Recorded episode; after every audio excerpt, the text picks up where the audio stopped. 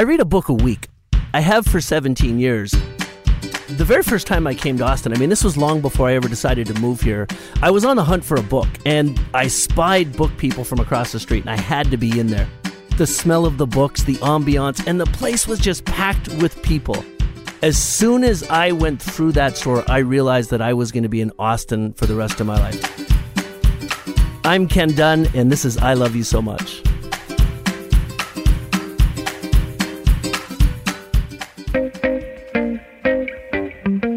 Welcome to I Love You So Much, the Austin 360 podcast, a show for everyone caught up in an ongoing love affair with Austin, even if it's complicated. I'm your host, Tolly Moseley. I'm Omar Gallaga. And I'm Addie Broyles, coming to you from the shores of Lady Bird Lake in the offices of the Austin American Statesman.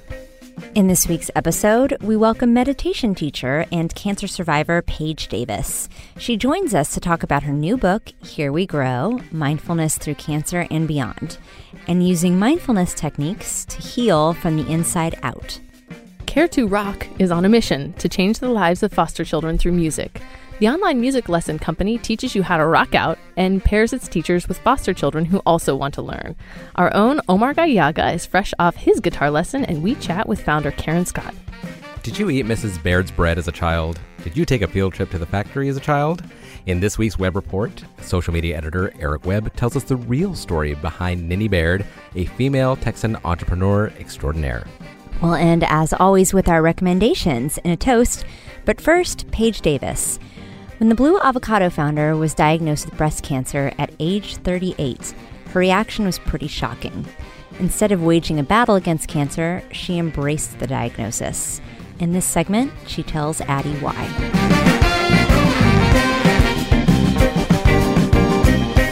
Thanks for coming to the studio, Paige. Thanks for having me. So, how did Oprah affect your cancer journey?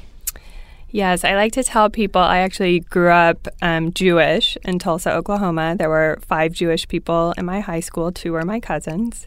And while I always appreciated the cultural and traditions of Judaism, I really never connected spiritually. So, as we were talking about, like most people, I found my spiritual guidance through Oprah. So, literally, every day after school, I would run home and, um, you know, rush to see who her guest was. And at the time, her spiritual programming was pretty sporadic, but she had all the main people Wayne Dyer, Marianne Williamson, Christiane Northrup, Deepak Chopra.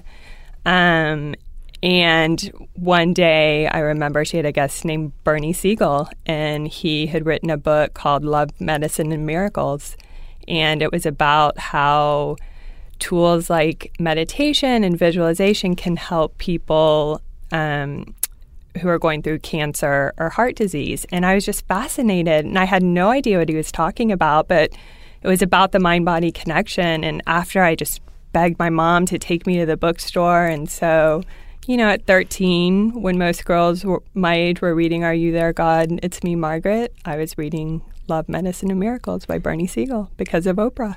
and, and, thank God you found that book because yeah. 20 years later you found yourself really needing it. Yeah. Can you walk us through the, you know, so your new book really chronicles the the the deep inner work that happens when you go through a diagnosis, a surgery, and then recovery from cancer. Uh, but you had this tool, not just this one tool, but you had lots of tools, and and you write that you'd kind of been preparing your whole life. Can you give us sort of the run, the the sure. shortened version of that very intense time? Yeah, I mean, I tell people that. Um, my cancer diagnosis was less my crisis point and more a landing pad of just all the tools I'd been exploring my whole life. So I've always been interested in wellness and the mind body connection. And I used to own a Pilates studio here in Austin. And, um, you know, it's just always been a part of my life. And then, about six years ago, um, when I was with Blue Avocado, I was just kind of your stereotypical stressed out entrepreneur on the verge of burnout, desperate for something. So I did what a lot of us do. I started Googling mm-hmm. and I landed on my first meditation training with Deepak Chopra in the Chopra Center. And it was a game changer. And I learned I had a lot of misconceptions around meditation, primarily that it's okay to have thoughts. Um, but I also learned that it's really a set of tools to help soothe our nervous system so we can be more present in high demand situations. So it was literally, you know, as I was sitting on the table, I had just heard the words, I broke down. And then after a few moments, they wanted to do an immediate biopsy. And as I saw the needle about to enter my breast, I did the only thing I knew to do in that moment. And I focused on my breath, um, just like in my meditation. And I was overcome by this sense of peacefulness throughout my whole being. And I was aware, like, I'm having a devastating moment in my life right now, but there was no denying the peacefulness. And I flashed back to the meditation training and remember one of the teachers saying, You don't meditate to get good at meditation, you meditate to be good at life so you can better cope in stressful situations, be more present, feel more connected. And I remember thinking, Oh, this is why people meditate. And you you were telling me that this uh, presence masquerades as positivity. Yeah, that was one of the main things I heard throughout my journey of people saying, "Oh, you're being so positive. How are you being so positive?" And I was just always confused. And even I'm hearing it about the book, and I'm realizing what people are kind of labeling positivity is really about presence. And it's this present moment awareness that really lies at the core of any meditation or mindfulness practice. And, you know, at the end of the day, the past is the past. We don't have control over the future. So the present is really all we have. So we're always much more connected when we're in the present moment. Mm-hmm. And I think there's just a vitality and a connectedness that people can pick up on when someone's really present. And I have, uh, in my experience, encountered the difference between connecting with your feelings and being consumed by them. Yes. And sort of letting that awareness of your feelings become the monster that then gobbles you up. Yes. And so how during this process how did you find that dance between your inner self of, you know, getting to know your inner self while also reaching out and asking for help when you need it? Yeah, I mean, I think this is where meditation mindfulness really had it's like it had been training my brain and my body. And so in a very tangible way when i was having real emotions i know that it's important to feel the physical sensations of the emotions versus getting caught of the story around the emotions. So that was very helpful. And you know i just i knew part of this journey for me was about like it really does take a village um, where it's part of the human condition um, to connect with other people. So um, I think I was really craving that. And luckily, I had an amazing support system that really. Um, you know, showed up for me, and I w- it's it's the give and the receive of it. Mm-hmm. So, the cancer diagnosis and subsequent surgery and recovery has really changed your life. Yeah. Can you talk about what you have done in the five years since that all took place? Sure. So, as I mentioned, I was an entrepreneur going into it, and um, I was still working part time as I was going through the surgeries and treatment. But um, after I finished chemo, six months of chemo, I knew just the role that meditation and mindfulness had played for me, and I knew I wanted to deepen my own practice. So that's when I started to get some training. Um, I started working with a teacher out in Sedona, and so now I'm actually teaching meditation and mindfulness in the workplace. So um, for startups, executives. So it really has been a full circle wow. experience. Well, and it's a reminder that you don't have to go through cancer to feel like you're in the middle of a crisis that is too overwhelming to deal with. Yeah. And that meditation can be something that all of us can yeah. use, it, it, you know, even as common as our workplace settings.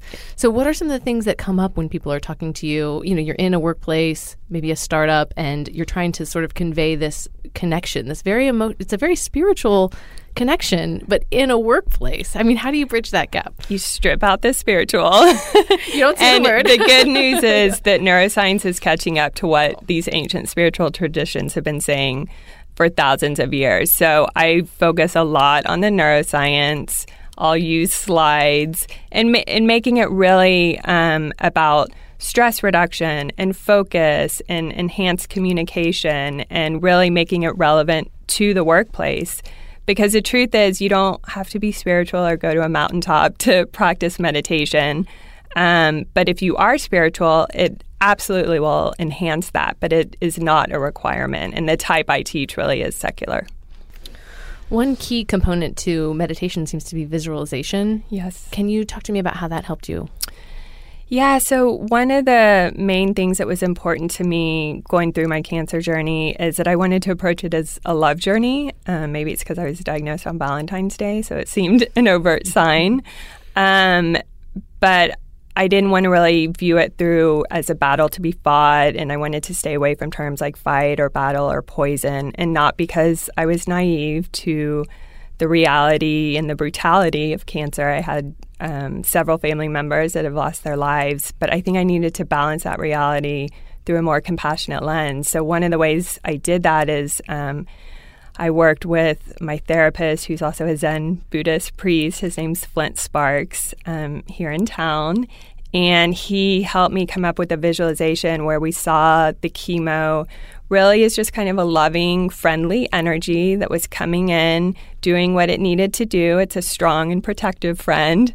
And then really leaving my system. That was important for me. So then I could really visualize myself recovering and getting stronger and eating foods and connecting with people I loved. And um, it was very powerful for me. And it was, um, I think, a game changer. So you tell this kind of i mean now it, through you're a very funny writer in the book. Uh, i was actually laughing out loud in lots of different places when i wasn't crying. Um, but you write about being on mopac with this heavy news on your heart. Um, how has this experience changed how you interact with this city? When you're going around and you're in traffic do you have compassion for the people that are around you that you didn't have before a hundred percent. I mean, and again, this is one of the main tenets of mindfulness when you can just be present to yourself and the people around you.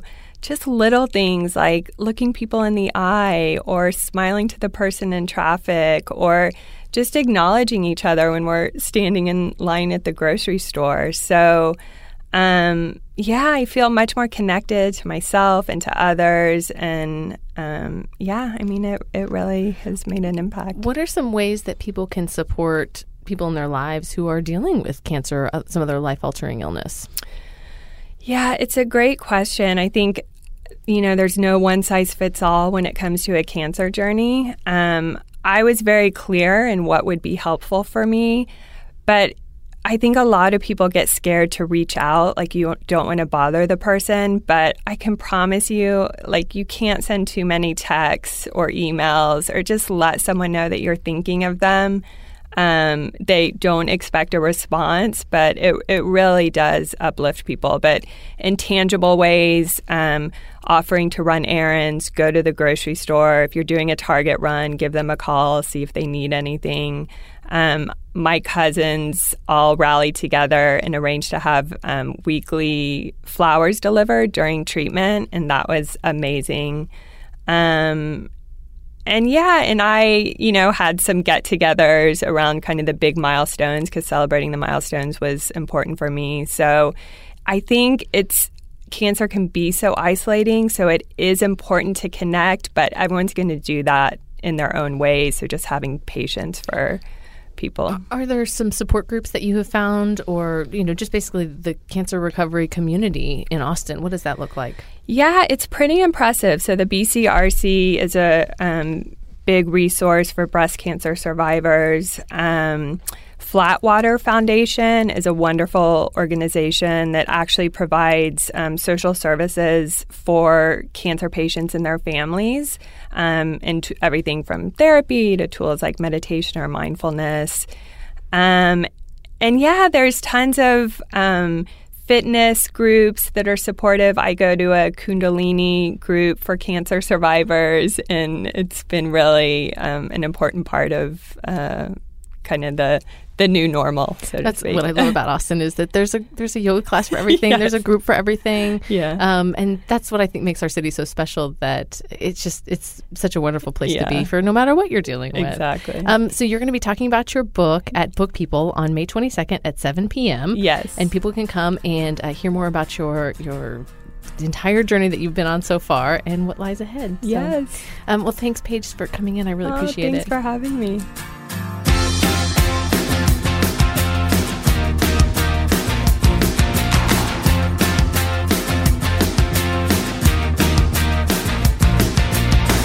Karen Scott used to be a juvenile courts prosecutor. Now she helps foster care children find hope through music, and music teachers earn money from their laptops. In this episode, she tells us how Care to Rock came to be.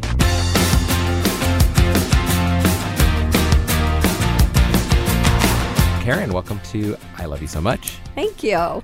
So I think uh, as as we're I wrote a whole story for 512 Tech uh, about Care to Rock, and you know you can go read that if you would. Give me some page views. Uh, but why don't you explain to us what it actually is? Because I think I, I, I explained it as you know an educational music learning platform, but it kind of tells how it actually works and, and how people are going to use it. Yeah, it's it's great. It is. You described it well. It's an online music education learning platform. So you can learn guitar, piano, singing, clarinet, whatever it is you want to learn. You can learn online and you just simply go and pick a teacher, book a lesson, and you meet virtually online.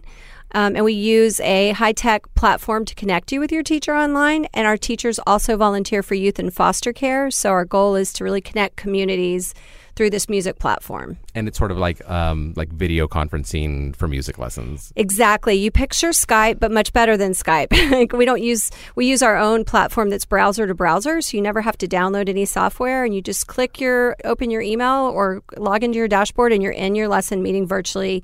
Um, video conferencing with your music teacher. I can't even get like a web meeting to go like that. Like, oh, you got to install this plugin and then this plugin. I'm and, sure oh, there's a that plugin podcast advertisement somewhere that will t- direct you many ways to have a meeting, such as GoToMeeting. I love it that us. yeah, I love it that you just you don't have to download anything because we all do have a lot of software on our you know a lot of things that we've downloaded, but it's we would make it very easy for parents and just for people to get into their lesson. And Karen, uh, Care to Rock, and I want I want to pronounce it correctly, Care to Rock. That's how I say it in my mind, like a question, a dare. It's a little bit. It's a little bit Tom's Shoes esque in that you're paying for a lesson, and that money supports these teachers who volunteer long term to mentor foster children.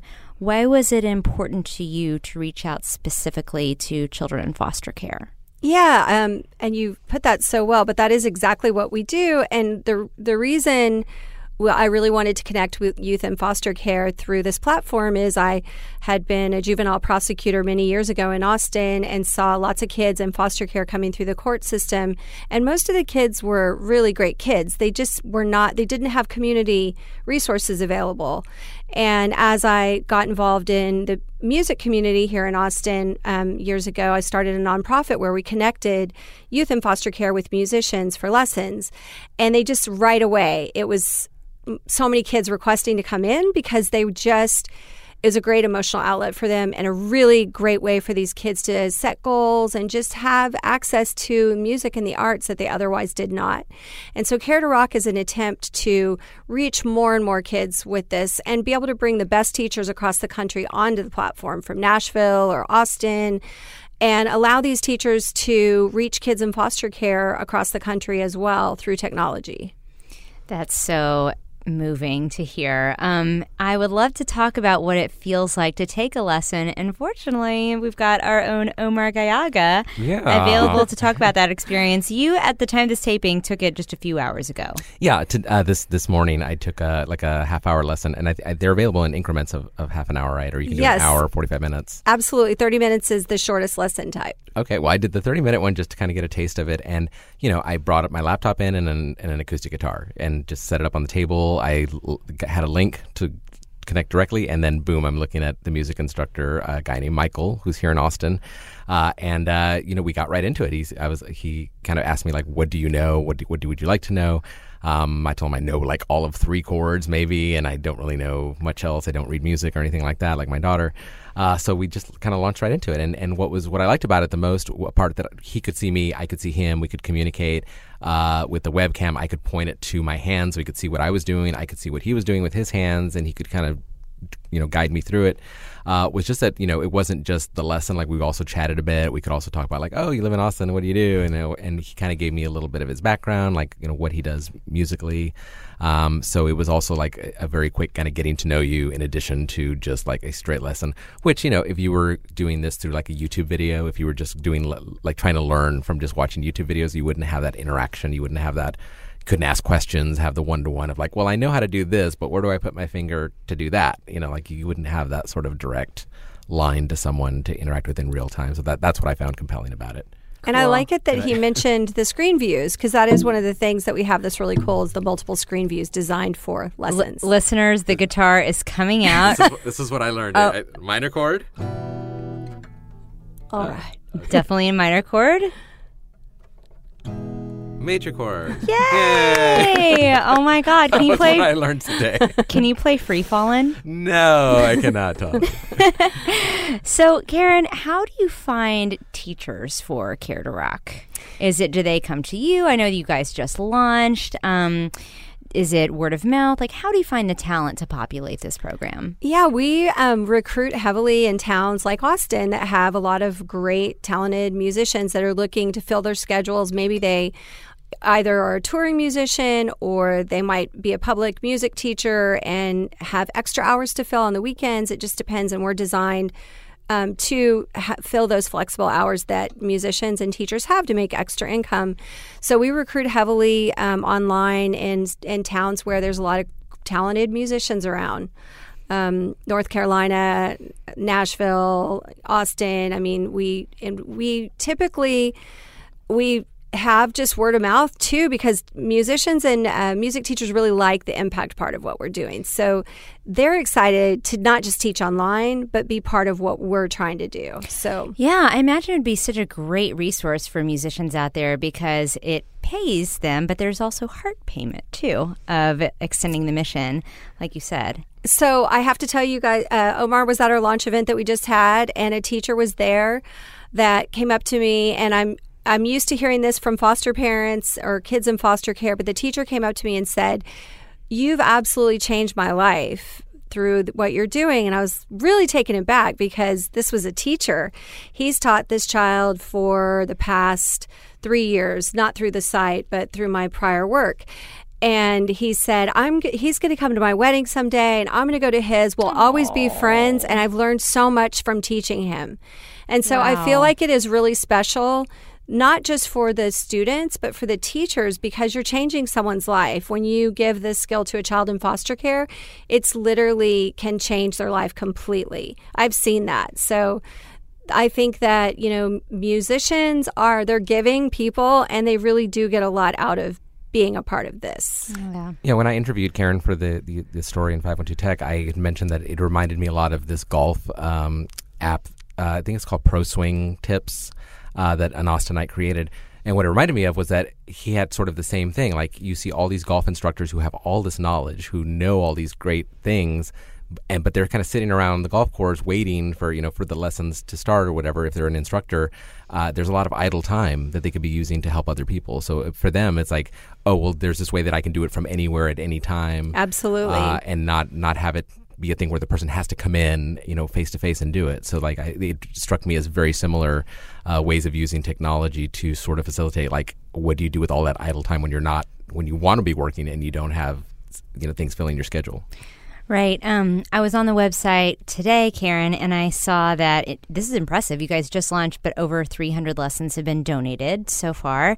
What is the kind of feedback that you're getting from kids in the program? I mean, you said it was life changing from the teacher's perspective. How are are the kids able to talk to you and tell you what the experience is like? Because I'm sure you're using that feedback to improve the tool.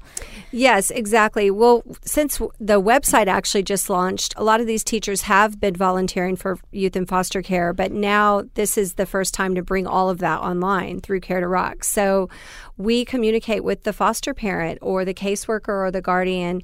We have an intake system for them where you just go to our contact us page and you'll you'll see where they can put in the application for the child in foster care.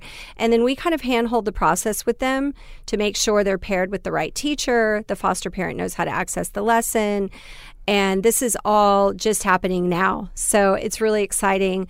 Uh, CASA, our nonprofit partner, has youth in foster care requesting laptops. Um, through the state of Texas. And so those kids will be picking their teachers and getting ready to come on the, the, platform. And the cool thing about that is kids in foster care move a lot. Sometimes they can move up to six times a year. And so it's really tough for them to be able to have a sense of continuity. Yeah, it's it's so unfair to them because a lot of times they can't control where they're moved to and if they are in band or they are, are learning guitar, they lose that ability to continue. And so um, that what we're really excited about is through Care to Rock, we can get these kids laptops um, through the state of Texas and through CASA, and then get them with a teacher. And when they, if they move, this is something that they can keep doing, um, which is really valuable. The continuity and building the trust with their mentor, it's it can really change their lives. Uh, well, Karen, if someone's interested in in um, in taking lessons or, or signing up, uh, they would go to caretorock.com. What, what's kind of the pricing structure like? What, what is someone going to pay to do, like, say, a half hour lesson once a week? Yeah, a half hour lessons are $32, and you, it's very simple to go on. If you have a question about who's the right teacher for you, you just go to our site and you can browse around, shop around, and you can click, click uh, meet your teacher and click a free intro. Meet your teacher online for 10 minutes and just ask them, hey, you know, what tell I want to know this and just kind of get to know them or for your child either way.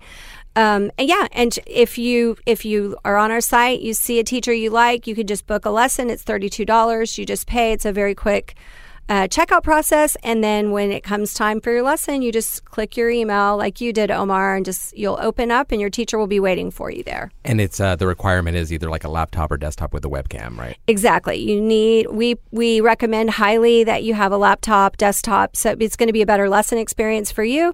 Webcam. Um, make sure your mic is working and you have Wi Fi. Well, again, listeners, that's care2rock.com, number two, numeral two, when you visit that website. And Karen has actually made available a special discount code for I Love You So Much listeners. Absolutely. When you're checking out, if you enter Love360 as your coupon code, you'll get 25% off. So try us out. It's a great price to come in. Karen, thanks so much for coming in and sharing your mission with us. We Thank you, guys. It. Thank you.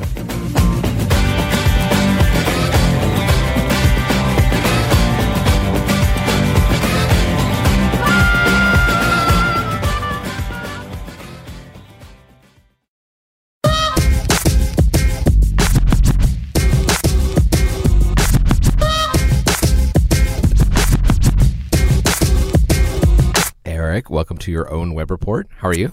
I'm doing great, Omar and Tolly. Thanks for having me at my own web report. so, I am intrigued by the woman that is Minnie Baird, and she was quite an entrepreneur. Uh, what did you find out when you researched her? So, Ninia Lily, Ninnie, no, excuse me, Ninia Lilla, Ninnie Baird. Ninnie Baird. Ninnie okay. Baird. That is a lot of name. It's true. She's the namesake of Texas's most famous carb pusher. Uh, not car pusher, carb pusher. Mm-hmm she uh, is a Texas icon. Everyone knows Mrs. Baird, right? Because you know the Mrs. Baird sandwich bread bag. You know the Mrs. Baird uh, fruit pie. You know the Mrs. Baird cinnamon roll package. She's right up there with Mrs. Fields, Mrs. Butterworth. Yeah. She, yeah, she is. You could def- combine all those. Definitely one of the misses. But I think the reason that uh, it's such a name among Texans is because it's cheap bread. So we mm-hmm. associate mm-hmm. uh, Mrs. Baird bread with barbecues or picnics or family gatherings when you need just a lot of bread. Or field trips growing up. Or field trips growing up. It's like butter crust, but more personal. Mm-hmm. Yeah. I think. Mm-hmm. So who's the woman behind these crusts? Behind Who's the woman behind the bread?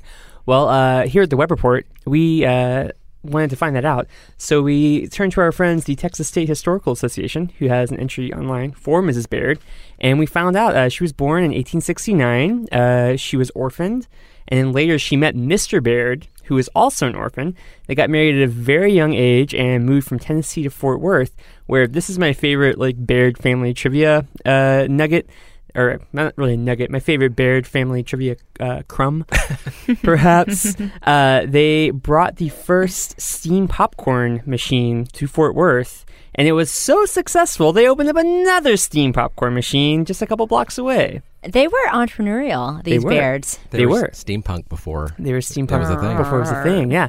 And so they took their steam popcorn steam money, corn. steam corn.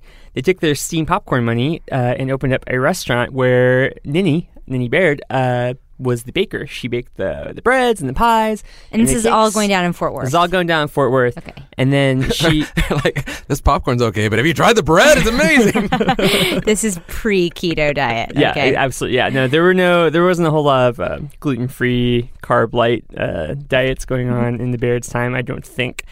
Uh, but Mr. Baird eventually uh, started struggling with some failing health, so Mrs. Baird had to support the family like the entrepreneur she Been on the is. keto diet. Yeah, perhaps it's very possible. Uh, and so she started Mrs. Baird's Bread in 1908, and then the rest is history. That's what, mm, 110 years now? Something like that. So what's, I didn't come here to do math, Omar. what's fascinating to me is that Mr. Baird died at age 34. I mean, that is a really young age to die of diabetes, but then again, it's the beginning of the 20th century. Mm-hmm. Sure. And she outlived him by 30, 40 years. So yeah. even though she started the company with her husband, she was really an entrepreneur because then there were four cities in Texas that took up Mrs. Baird's uh, factories. It's true. It's true. And uh, she also, uh, when she died at age 92, the Texas Senate uh, honored her as a living example for mothers, wives, business executives, Christians, and good people the world over. So she made quite an impact. I'm most impressed that she's a real person, that she's not just like a brand. that somebody made. yeah. Like, like like, a character. like Orville Redenbacher. Like, is that a real person? We'll probably never know. Do y'all know who is a real person? Is Colonel Sanders. True. I listened to a podcast this weekend where they go to Corbin, Kentucky, and take the um, the host to Colonel Sanders' house. So Oh, that's just awesome. Not only is he re- not only is he real, he's Reba. Yeah, he's also Reba. He's Reba McEntire. We already knew Colonel Sanders was real because we all heard his hit song "Fancy." Real So- and Reba. So Same time. another really great thing about not Reba, but about Mrs. Baird, and Did maybe not know how to react. Yeah, what was the segment about again? Anyway, sorry. I rolled with you, Reba. Yeah, yeah. You guys were playing it cool. Yeah. I was the one that was like major curveball. I always roll with Reba. But, but back to Mrs. Baird. back to Mrs. Baird. So one thing that I really like about her, I think that really shows her Texas gumption is that she bought a $75 commercial oven from a hotel in 1915. She only paid $25 cash for that, and she paid for the rest of the oven in bread. That's yes, amazing. yes, ma'am. Way to go. Yeah. You want us to She- eat how much bread by tomorrow before it gets stale? She's not a businesswoman, Okay, she's lady. a businesswoman. Yeah, Yeah. She, exactly. No, super savvy there. Um, well, that was quite a, a transition, as well as a great piece of information and an even better segment. Eric Webb, thank you for educating us about Ninnie Baird. It is my privilege and honor. Thank you, Mrs. Baird, and thank you, Eric.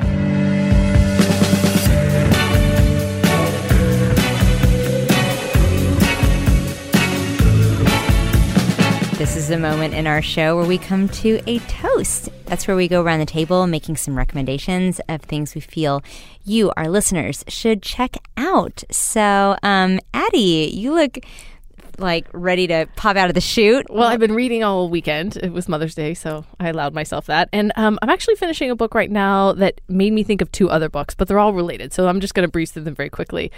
I'm really interested in how fruit evolved and how fruit also interacted with our own just evolution as a country and as a global society. And so I never thought about this until I read a book in 2008 called The Fruit Hunters by Adam Gollner.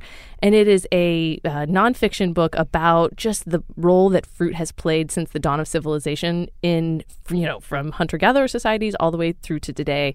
When you walk through the grocery store and you see these big piles of apples, you know, there are actually thousands of apple varieties, but you only see like eight in the grocery store. So that was kind of my introduction to this world.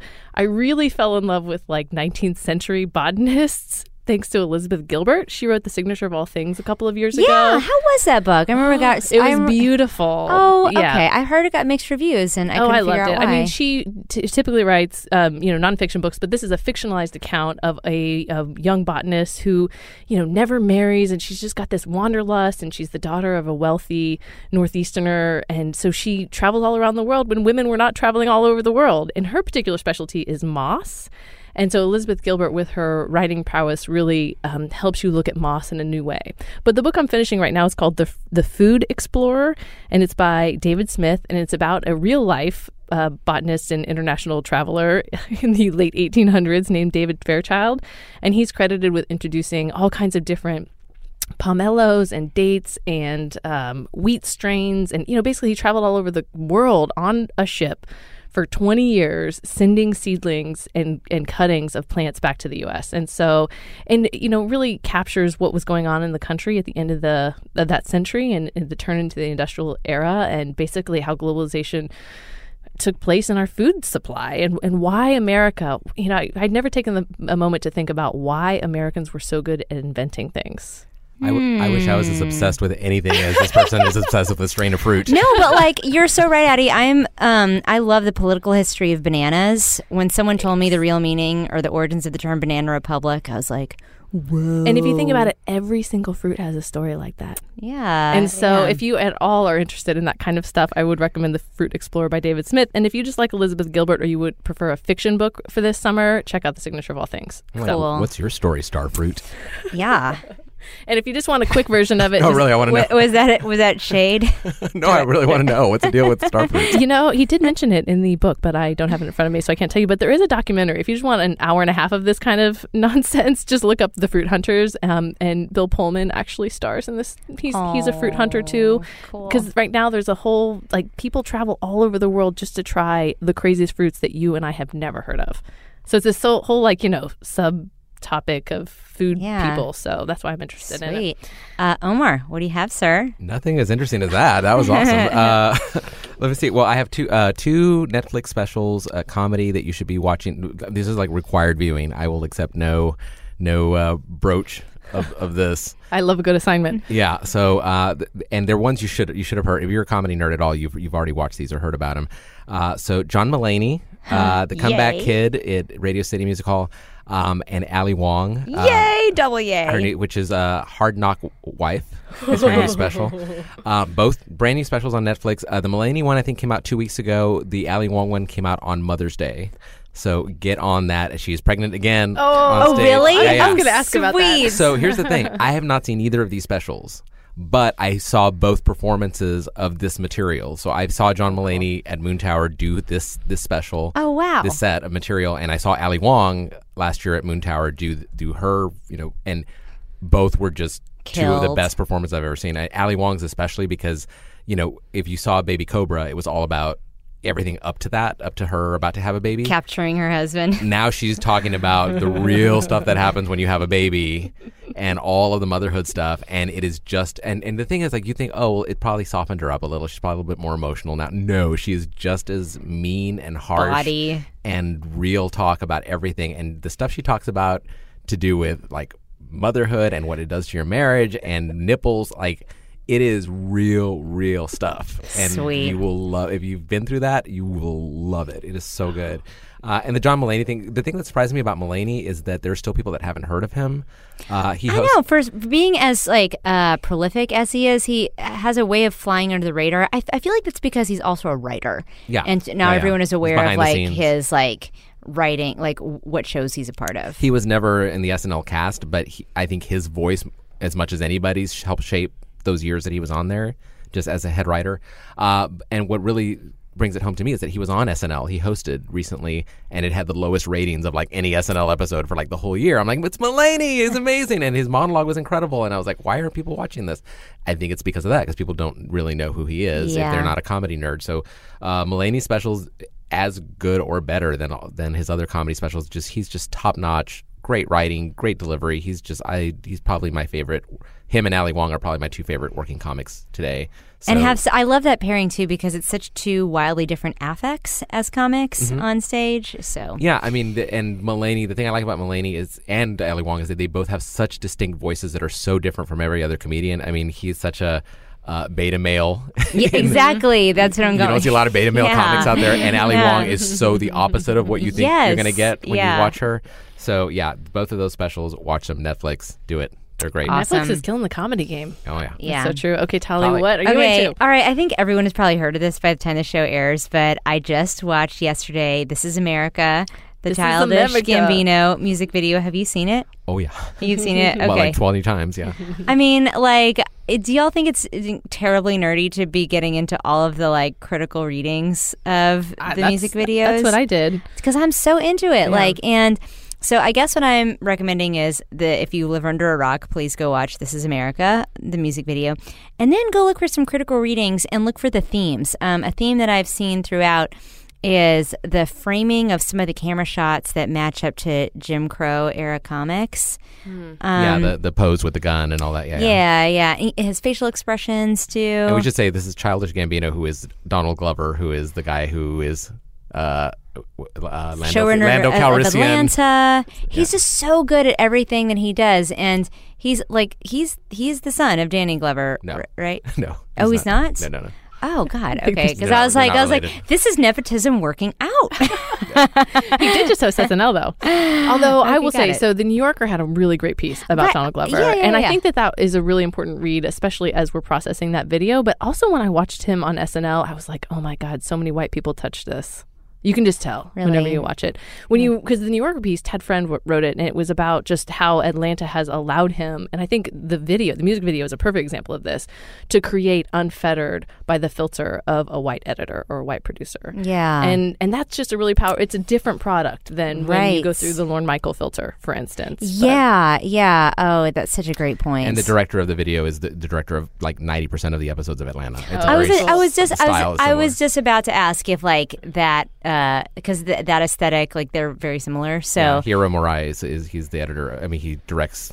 I mean, the ones that Donald Glover doesn't direct himself is typically he's the same director, and it, it's got a very similar fluid style to it. Yeah, that sort yeah. of deadpan against chaos right, vibe, right, which yeah, Atlanta has a lot of that. yeah. Well, I And- admit too, I just now started Atlanta after I watched This Is America. I was like, okay, I'm just going to get on. Oh, I just Atlanta's need to do this. fantastic. Yeah. Atlanta's so great. And Mike, like, I'm just amazed with the amount of talent this person has. I mean, like, I did see him do stand up though, you know, once Omar, and actually it wasn't that great. Oh.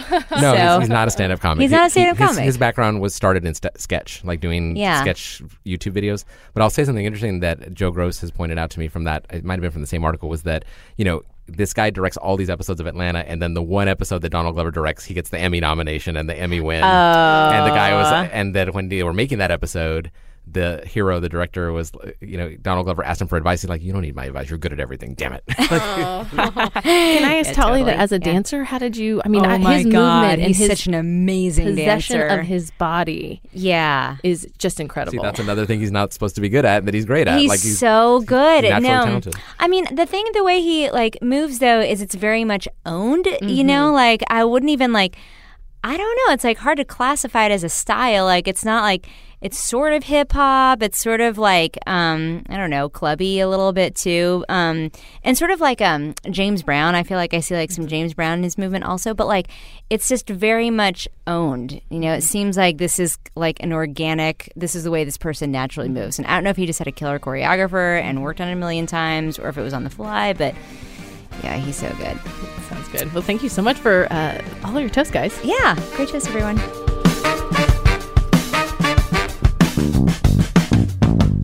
That's our show. She's Addie, he's Omar, I'm Tolly. Check out the Austin 360 Instagram and Facebook for more about life in Austin. And talk to us on Twitter at LoveAustin360. If you liked what you heard today, leave us a review on iTunes or your favorite podcatcher.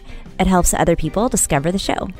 I Love You So Much, the Austin 360 podcast, is produced by Alyssa Vidales. The show is made with support from features editor Sharon Chapman and the entire Austin 360 staff. Our theme music is from local band Hard Proof, which you should definitely check out at hardproofmusic.com. You can find more about the show and its contributors at austin360.com slash loveaustin360. And if you want to pitch an idea for the show or give us feedback, shoot us a note at loveaustin360 at statesman.com or leave a voicemail at 512-445-3672.